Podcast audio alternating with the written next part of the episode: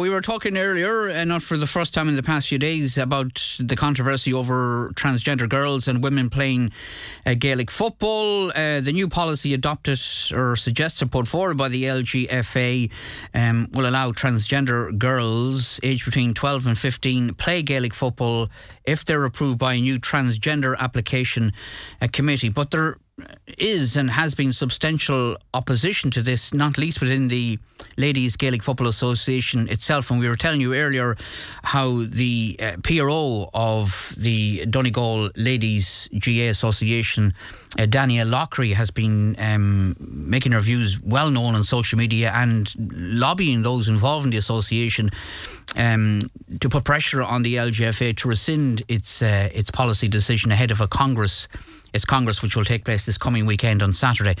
Uh, and Danielle joins us now. Good morning to you, Danielle, and, and, and thanks for joining us. And Good you, morning, you, have yeah. been, you've been pretty uh, upfront from a very early stage on this. Um, you're absolutely against acceptance and introduction of this policy. Why so, Danielle?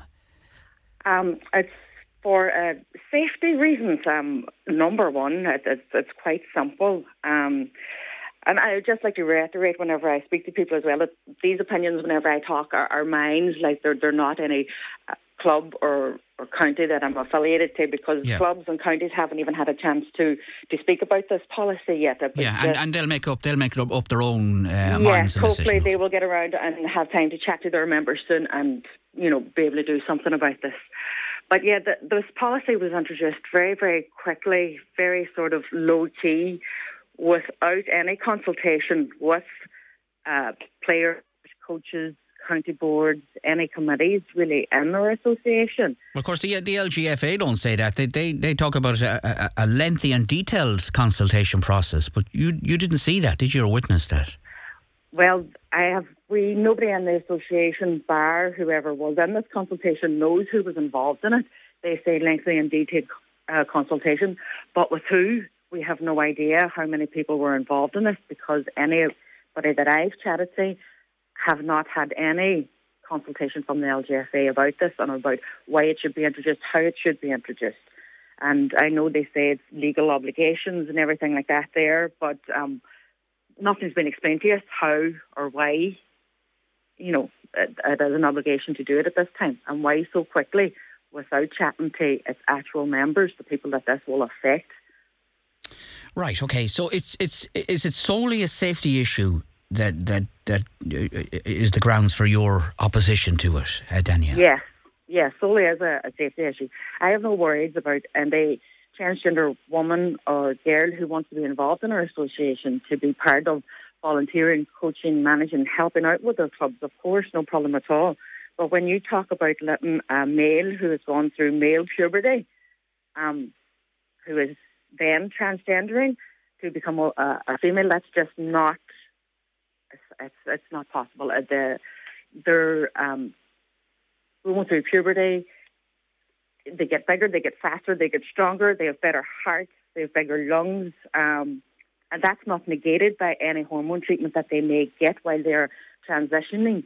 You know, these males are stronger, faster, quicker than us. And if you put that onto a pitch with young girls and women, you're looking at uh, a serious risk to, at, for injury. Um, you're talking about a, growing consensus, to quote you, growing consensus amongst players and clubs involved in the sport.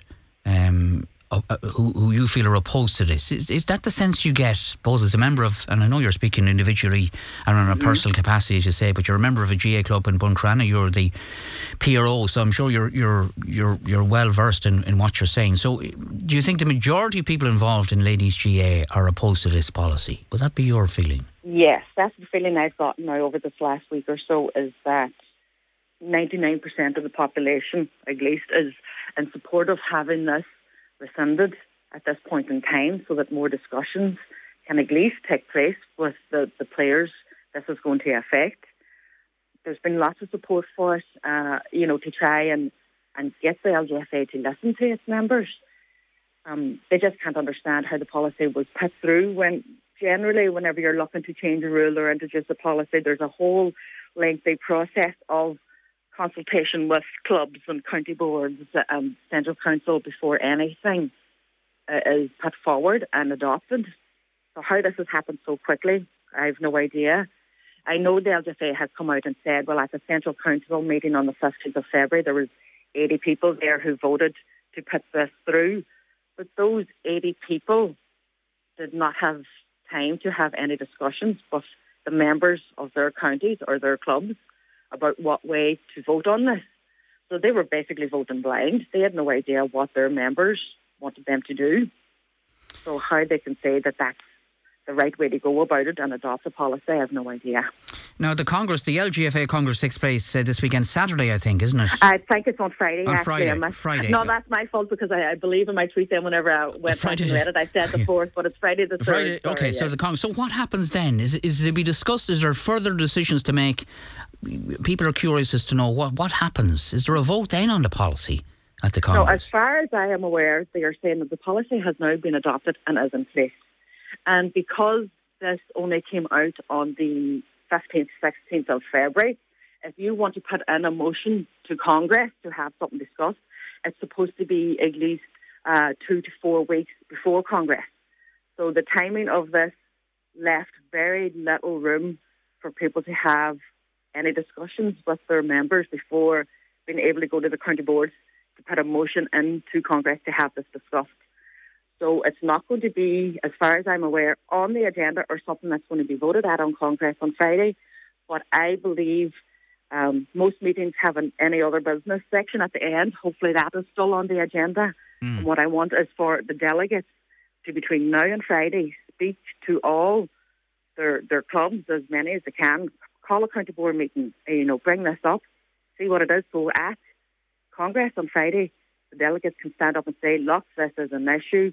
It needs to be sorted. We need to call another uh, special Congress or they need to do something because their members are not happy with how this has come about. Okay, and, and that's what you'll spend the next, and you have been doing, and you'll spend the next few days doing. You want you want everybody involved in ladies Gaelic football, not least the players, but supporters, the parents, the coaches. Yeah. Uh, because um, it's all well. And, yeah. Yeah, yeah, it's all well and good on social media saying yes, we, we support you. That's fantastic. We'll get behind you.